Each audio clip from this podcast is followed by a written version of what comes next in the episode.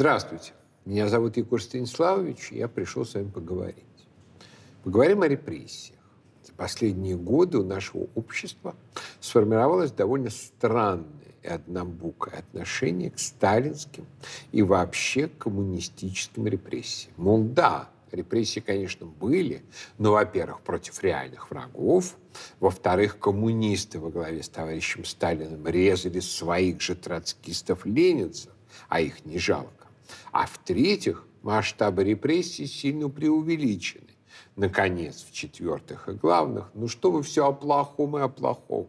Было же и хорошее Гагарин, Великая Победа, метро, комсомольские стройки и бесплатные квартиры.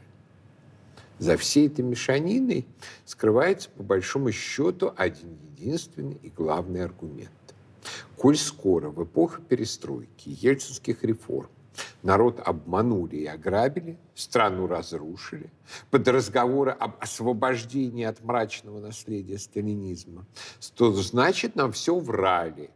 И никакого мрачного наследия вообще не было. И вот уже полки книжных магазинов, как некогда сочинение Фоменко, буквально обрушиваются теперь от литературы в жанре Сталин и Берия против рептилоидов, в которых доказываются одновременно две вещи. Первое – никого не расстреляли. Второе – всех расстреляли правильно, и вообще Сталин расстреливал Ленинскую гвардию, и нечего было и переживать. Первый тезис опровергается довольно просто. Даже исследователи, которые тщательнейше работали с документами для того, чтобы дать максимально низкую цифру репрессированных, как, к примеру, покойный историк Земсков, все равно получает 3 миллиона 800 тысяч репрессированных, 800 тысяч расстрелянных и около миллиона умерших в лагерях. В этот перечень жертв они включают только пострадавших по политической 58 статье Уголовного кодекса РСФСР, тем самым исключая из перечня жертв, севших по закону о колосках, прогульщиков, не говоря уж о депортированных и высланных на спецпоселение. Однако даже цифры по нижней планке уже настолько жуткие, что нормально укладываются в голове. Только у нашего современника, которому миллион голов, снесенных с плеч, кажется чем-то само собой разумеющимся. Отсюда шуточки про миллионы расстрелянных лично Сталином. Мол, быть того не может, бухаха. Миллионы лично Сталином расстреляны не были. Лично Сталином расстреляны были примерно 45 тысяч человек занесенных в 338 расстрельных списков, утвержденных лично Сталиным и скрепленных его фирменным ИСТ, наряду с резолюциями других членов Политбюро. Эта цифра тоже просто не укладывается в голове у человека, знающего, что с 1825 по 1905 год в России были казнены 191 человек. А с 1905 по 10, когда действовали военно-полевые суды, ставшие ответом на мятежи, убийства губернаторов, поджоги усадеб, казнили 3741 человека. И за это будущие большевистские наркомы пытались прилепить царю кличку «Кровавый». Когда кто-то говорит, что миллион убитых и миллион умерших – это немного – Сразу вспоминается история о римском полководце Квинте Фабии Максиме. Когда сын Квинта Фабия убеждал отца пожертвовать немногими людьми, чтобы занять удобную позицию, тот сказал, а не хочешь ли ты быть в числе этих немногих? Количество убитых, обратимся к качеству. Репрессии советской власти против своих коммунистов, комсомольцев, пропагандистов были лишь тоненькой струйкой в том жесточайшем кровопускании, которое большевизм устроил старой России. Началось все с красного террора. Сегодня понятия пытаются запутать и замылить, употребляя через запятую понятие «красный и белый террор». В новых учебниках истории под редакцией Владимира Мединского делается так. Сперва сообщается, что и та, и другая сторона использовали террористические методы, а затем на протяжении нескольких абзацев размазываются действительные или мнимые жестокости белых. Рассказывается о том, как белые кого-то замучили или якобы замучили летом и осенью 18 года, потом в 19 году. После чего сообщается, в ответ на акты белого террора был объявлен красный террор. Напомню, красный террор был объявлен 5 сентября 1918 года. Соответственно, это объявление не могло быть сделано в ответ на события 19 -го. То есть авторы учебника откровенно манипулируют сознанием школьников, чтобы представить палачей жертв. На самом деле красный террор начался с первых часов советской власти. 31 октября 13 ноября 1917 года был расстрелян в Царском селе священномученик протерей Иоанн Кочуров. 20 ноября, 3 декабря 17 в Могилеве группа солдат и матросни во главе с прапорщиком Крыленко расправилась с главковерхом генералом Духониным. 5 18 января 1918 года большевики расстреляли из пулеметов демонстрацию в поддержку учредительного собрания. Погибло более 50 человек. А в ночь 6 на 7 января группа матросов из банды Железняка, того самого, у которого караул устал, убила в больнице двух видных политиков из партии кадетов – Шингарева и Кокошкина. 25 января, 7 февраля 18 в Киеве был схвачен и убит митрополит Киевский Владимир Богоявленский. Большевики расправились с архипастырем, подначиваемый украинскими церковными раскольниками, предками нынешних Филарет и Епифаньевцев. 22 июня 1918 года советская власть осуществила и первый акт псевдосудебного террора. Революционным трибуналом был приговорен к смерти командир Балтийского флота, капитан первого ранга Алексей Михайлович Счастный. Вина флотского офицера состояла в том, что он спас от хозяев большевистского правительства немцев значительную часть Балтийского флота. Оставшись на своем посту, даже в условиях общего разложения матросов, он сумел добиться перебазирования сил флота из Ревеля в Гельсинфорс, а затем из Гельсинфорса в Кронштадт, не потеряв ни одной боевой единицы. Четыре линкора, два броненосца, пять крейсеров, 59 эсминцев, 12 подводных лодок. Капитан первого ранга Счастный пытался противодействовать уничтожению большевиками русского Балтийского флота и за это поплатился. Алексей Михайлович следует считать одним из главных спасителей Ленинграда во Вторую мировую войну. Это ведь он сохранил для страны линкоры Петропавловск и Гангут, которые под именами Марат и Октябрьская революция своими орудиями провели запретную черту для немцев, рвавшихся к городу на Неве. Счастный заслуживает от благодарной России не только памяти, но и памятников в Кронштадте. Так что террор начался не в 1937-м, и даже не в сентябре 18 в ответ на выстрел Ленина, а гораздо раньше. При этом сама конструкция красный и белый террор является откровенно лукавой. Красный террор был открыто провозглашенной политикой советской власти. Сущностью красного террора была классовая месть которая в принципе исключала понятие личной вины. Жертву красного террора чекисты убивали не за то, что эта жертва сделала что-то против советской власти, а за то, что она принадлежала к неправильному классу, буржуазии. Разумеется, никакого белого террора, в смысле сопоставимым с красным, никогда не было. Авторы лукавых учебников ссылаются на утвержденный при Деникине закон в отношении участников установления в российском государстве советской власти, а равно сознательно содействовавших ее распространению и упрочнению.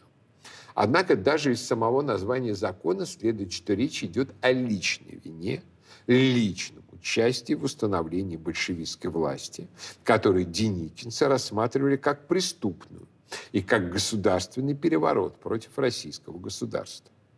Как этот деникинский закон работал на практике, показывает судьба поэтессы Елизаветы Кузьминой-Караваевой, ученицы Николая Гумилева эсерки, занимавшей в 1918-м пост комиссара при большевиках в Анапе. Ее привлекли к суду именно по этому закону. Но приговор ограничился двумя неделями ареста. А потом она еще и вышла замуж за своего судью Данилу Скопцова. А позднее стала монахиней Марией годы Второй мировой войны спасала евреев от нацистов, была арестована гестапо, погибла в концлагере Равенсбрюк. И Константинопольским патриархатом почитается как святая мученица. Правда, считать ли после украинского раскола 2018 года сам Константинопольский патриархат православным? Мягко говоря, вопрос.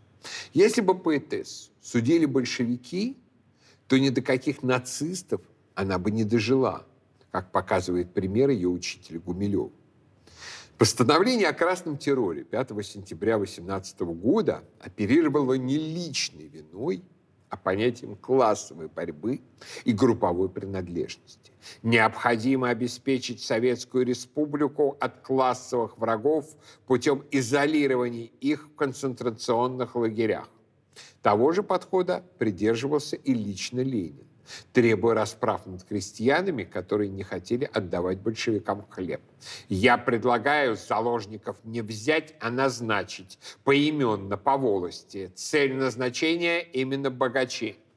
Иными словами, белым террором, не без элементов шулерства, именуют совокупность конкретных мероприятий белых против красных основанных либо на понятии личной вины конкретного коммунистического активиста, либо на спонтанной расправе по инициативе отдельных белых командиров. А вот красным террором сами же большевики именовали свою открыто провозглашенную политику по истреблению не белых, не контрреволюционеров, а всех, кто без всякой личной вины был отнесен к буржуазии как классу. Ну и соотношение жертв белых и красных по современным подсчетам составляет минимум 1 к 5, о чем школьникам, конечно же, в учебниках не сообщат отделываясь от них общей циничной фразой, в дальнейшем красный террор приобрел массовые масштабы. Финальным аккордом первой волны красного террора были события в Крыму осенью 1920 года. Тут даже лицемерный новый учебник вынужден был сообщить, что землячкой и белой куном были развязаны красный террор, и многие пленные белогвардейцы были расстреляны. И снова, мягко говоря, вранье. Расстреливали не только пленных белогвардейцев, но и просто живших в Крыму бывших офицеров, представителей высших классов, профессоров. Например, расстреляли врача Эдуарда Егоровича Арнгольда, вся вина которого была в том, что он был врачом полярной экспедиции Вилькицкого и Колчака, открывший архипелаг императора Николая II, именуемый сегодня Северной землей. В числе островов этого архипелага есть и остров Арнгольда. Поразительный факт. Этот остров был на советских картах а продавшего ему имя врача врали, что он умер в Ялте от туберкулеза. На самом деле Эдуард Егорович был расстрелян 7 декабря 1920 года в числе 315 человек, расстрелянных в Ялте в первую очередь. Атмосферу этих жутких дней передал в своей книге «Солнце мертвых» великий русский писатель Иван Алексеевич Шмелев так никогда и не сумевший простить советской власти расстрела своего сына. Следующая крупная волна террора пришла на рубеже 20-х и 30-х годов. На этот раз под каток репрессий попали прежде всего те представители русской интеллигенции, которые из патриотизма остались в стране и работали на большевиков в надежде на то, что коммунизм – это временно, а Россия – вечна. Вот их-то и начали сажать и уничтожать.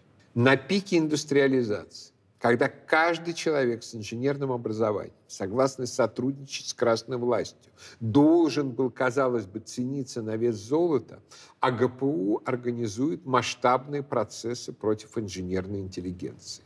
Шахтинское дело и процесс промпартии. Одновременно идет разгром военспецов, дело «Весна», аграриев, трудовая крестьянская партия, ученых-гуманитариев, академическое дело, затем дело славистов. После убийства партийного бонза Сергея Кирова 30 октября 1934 года начался еще один круг репрессий. Хотя убийца был коммунистом, под зачистку в первую очередь снова попали представители Старой России, которых арестовывали, высылали из Ленинграда, расстреливали. По сути, в России продолжилась гражданская война. Актом гражданской войны были и события 1937-1938 годов, чрезвычайно мифологизированные сегодня. Российские либералы немало потрудились над тем, чтобы присвоить репрессированных себе. Как-то так выходит, что главными жертвами были бывшие палачи. В какой список, публикуемый профессиональными плакальщиками, не ткни, непременно там обнаружишь честного чекиста, то есть палача, преданного партии революционера, убийцу, комсомольца-романтика, богохульника и погромщика церквей, поэта, слышавшего музыку революции, то есть пропагандиста террора. И на фоне таких списков – сталинский большой террор и впрямь мог показаться очищением. Это подлинное слово запустил беглый грушник Виктор Резун под краденной фамилией Суворов, обогативший наших лоховатых читателей псевдоисторических книг. И вот это казалось явлением немезиды, обрушившей меч палачей на самих революционных палачей русского народа с тем, чтобы затем новые палачи казнили уже и этих палачей. Однако это неправда. Не партийцев и комсомольцев уничтожали в первую очередь и в первых рядах, а именно старую Россию. Преимущественное внимание жертвам из среды, связанной с коммунистами, объясняется просто. Именно их реабилитировали первыми, именно о них можно было заговорить в хрущевскую оттепель и перестройку раньше остальных. А к тому моменту, когда можно стало рассказывать о расстрелянных священниках, ученых, царских генералах, писателях, публика была уже изрядно перекормлена судьбами верхних леницев и уже ничего о большей части жертв не запомнила. 31 июля 1937 года Политбюро ЦК ВКПБ утвердило изданный накануне оперативный приказ НКВД номер 20447 об операции по репрессированию бывших кулаков, уголовников и бывших антисоветских элементов. Началась самая страшная, кровавая, и вот парадокс, самая малоизвестная для широкой публики страница большого сталинского террора, которую чекисты в своем обиходе называли кулацкой операцией. По всей стране создавались тройки, состоявшие из начальника УНКВД, секретаря обкома партии и прокурора, получавшие право приговаривать по первой категории к расстрелу и по второй к лагерям в рамках спущенных сверху лимитов. А расстрельные лимиты быстро вычерпывались, и снизу летели в Москву запросы на их повышение, которые в первые месяцы охотно удовлетворялись. Прошу дать указание относительно увеличения лимита первой категории до 8 тысяч человек пишет 15 августа 1937 года начальник УНКВД Омской области Горбач. Резолюция товарища Ежову за увеличение лимита до 9 тысяч и Сталин. Еще тысячу уничтоженных человеческих жизней сверху, с барского плеча вождя. Всего по итогам операции в этой области было приговорено к расстрелу 15 431 человек. Из 681 692 человек, приговоренных к расстрелу в 1937-1938 годах, 386 798 были казнены именно в результате кулацкой операции, в которой они шли по первой категории. Таким образом, 56% всех жертв террора приходится именно на долю оперприказа 20447. Жертв операции из второй категории приговоренных к лагерям было 380 599 человек. Хозяйственные крестьяне, так называемые кулаки, священнослужители и активные верующие, не эмигрировавшие или вернувшиеся слуги царского режима, от бывших министров и губернаторов до квартальных полицейских, офицеры и рядовые царской и белой армии, которые все скопом записывались в члены ненавистного большевикам РОВСа, Российского общевоинского союза, военной организации белых иммигрантов участники вооруженного сопротивления продотрядам времен гражданской войны, так называемых кулацких восстаний, бывшие члены небольшевистских революционных партий, эсеры, меньшевики, анархисты. Именно эти категории жертв назывались в приказе и обрекались на уничтожение. Чтобы понять соотношение среди жертв террора людей старой России и представителей большевистской элиты, достаточно заглянуть, к примеру, в отчет начальнику УНКВД Ярославской области Ершова-Лурье об итогах первого этапа кулацкой операции, направленной в Москву 14 января 1938 года. Из 3258 арестованных, бывших кулаков 694, духовенства 305, церковного актива 253, повстанцев 211, террористов 80, бывших эсеров 66, вредителей 56, троцкистов 32, шпионов 8. Кучка вредителей, троцкистов и шпионов, среди которых встречались пламенные коммунисты, буквально теряется среди массы крестьян, священников и офицеров. Зачем Сталину понадобилось такое массовое кровопускание? Почему кулацкая операция была развернута именно в 1937 году, когда советский колхозный строй, казалось, уже победили, а сами большевики приняли сталинскую конституцию, в которой гордо провозглашались демократические свободы и даже обещались выборы в Верховный Совет. С этими выборами и связана экзотическая гипотеза о 1937 годе, выдвинутая Юрием Жуковым в книге «Иной Сталин».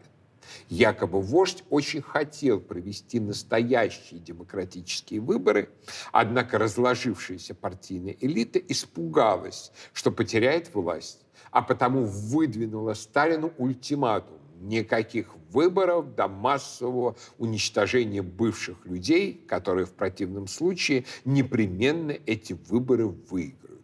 Тогда-то Сталин и вынужден был развязать руки террора НКВД, а как только смог расправиться со своими врагами в Политбюро, тот же террор свернул.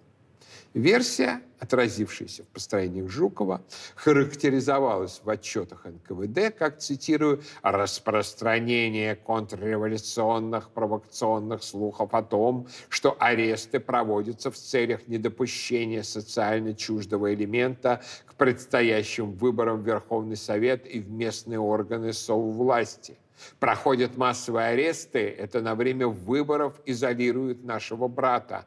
Боятся, чтобы мы в Советы не пролезли. Заранее знают, что коммунисты на выборах провалятся. Бывший кулак Моздокского района, возвратившийся из ссылки. Так гласил отчет начальника НКВД Орджоникидзевского края о ходе операции по состоянию на 15 августа 1937 года. Если и была какая-то связь между положением дел в политической верхушке и массированной расправой над русскими крестьянами, духовенством, офицерством и интеллигенцией, то совсем другая. В начале 1937-го всей стране стал очевиден внутренний кризис большевистского режима. В партии начиналась охота на право троцкистов и иных двурушников. Причем арестованы оказались знаменитые вожди прошлого – Бухарин и Рыков. Второй много лет возглавлялся в нарком. В армии был разоблачен действительный или мнимый заговор маршала Тухачевского. То есть у каждого здравомыслящего человека не могло не возникнуть ощущение, что большевистский режим шатается, пожирает сам себя и, кто знает, может быть, скоро падет. И тогда конец колхозам, воинствующему безбожию и прочему. Об этих условиях Сталину требовался превентивный, устрашающий удар по всем, кто хотя бы в минимальной степени был социально активным и потенциально недовольным элементом кто мог бы хотеть возврата к царско-поповско-кулацкому прошлому, то есть к нормальной исторической жизни России. Не случайно, что одним из наиболее частых компроматов, изымавшихся в ходе обыска в 1937 году, был календарь с изображением бывшего царя. Свою роль в трагедии играли, конечно, и доносы. Доносов писалось много. Нельзя сказать, что большой террор случился из-за 4 миллионов доносов. Напротив, именно потому, что существовали лимиты на террор, существовал спрос на жертвы, существовал и спрос на донос.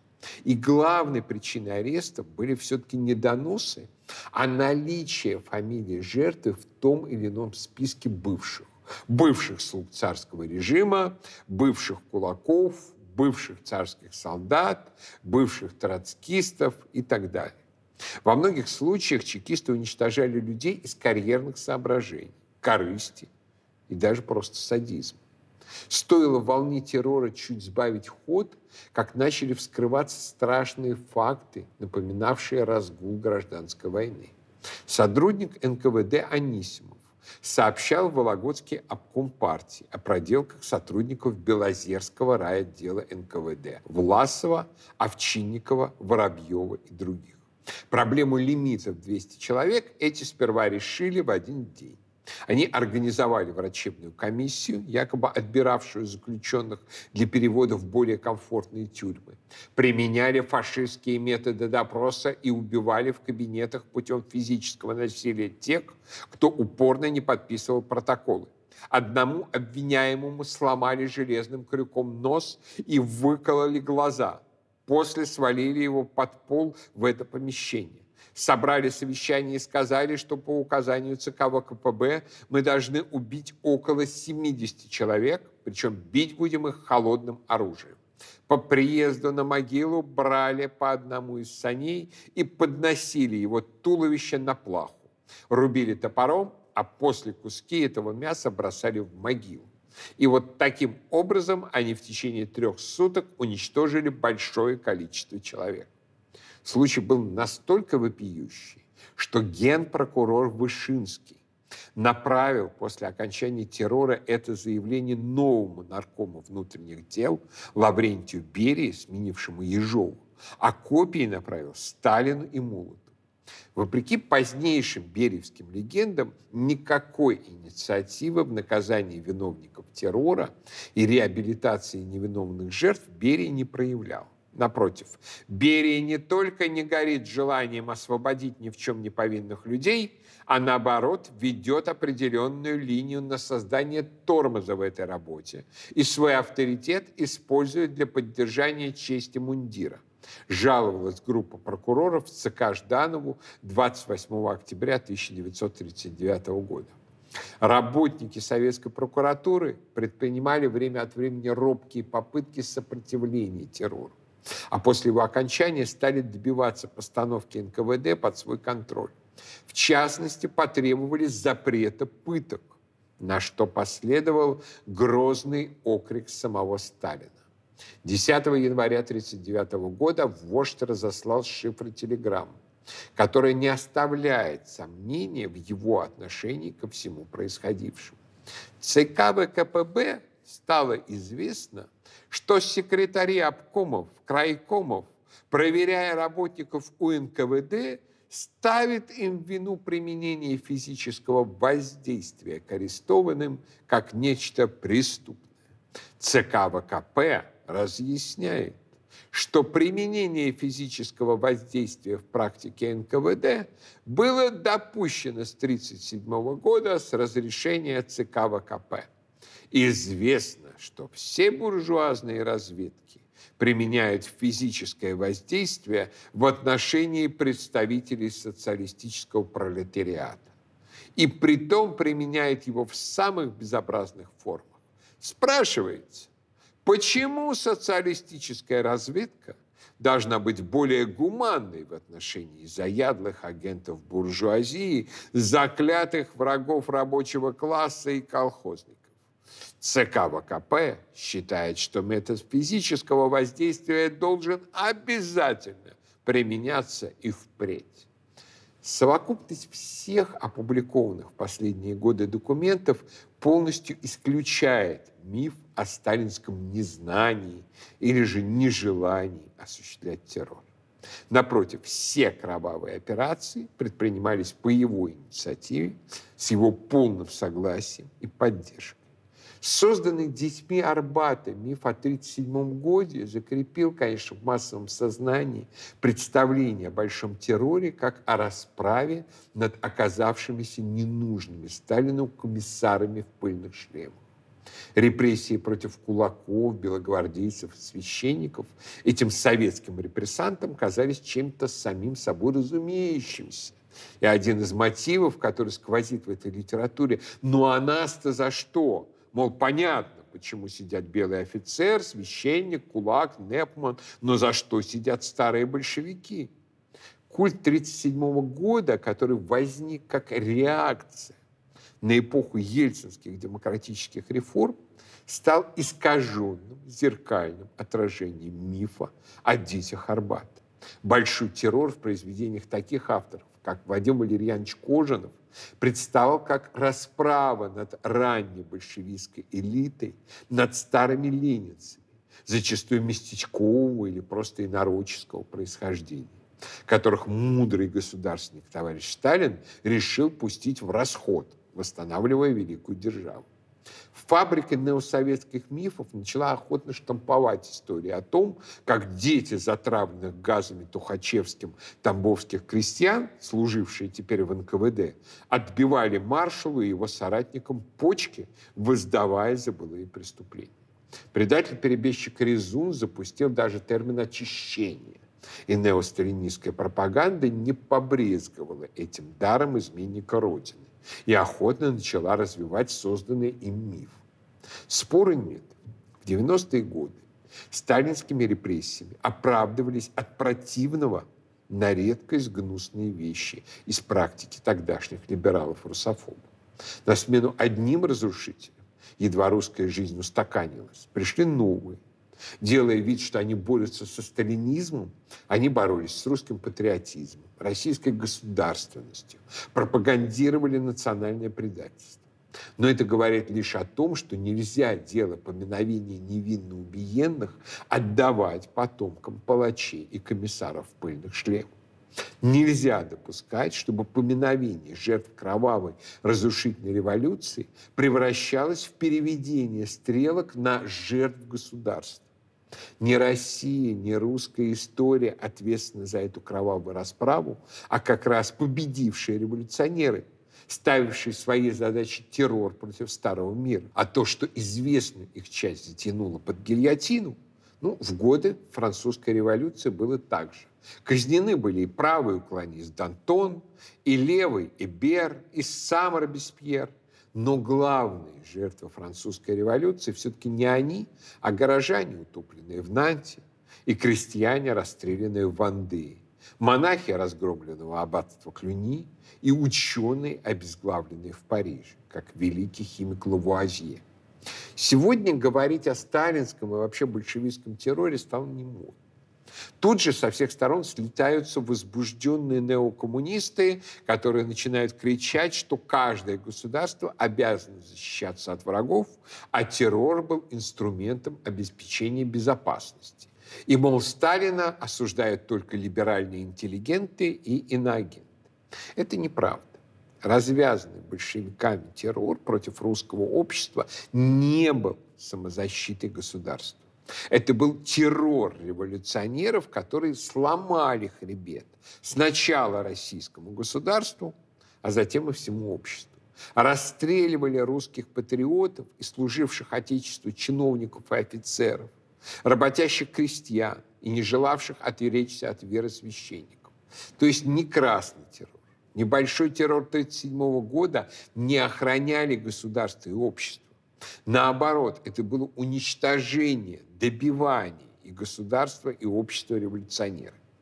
Настоящий охранительный террор против террористов осуществлял, например, Петр Аркадьевич Столыпин в 1906-1911 годах. Когда вспоминают об этих событиях, апологеты ленинского и сталинского террора обычно кричат про Николая Кровавого. Так что нет, когда они утверждают, что кого-то охраняют, то они врут.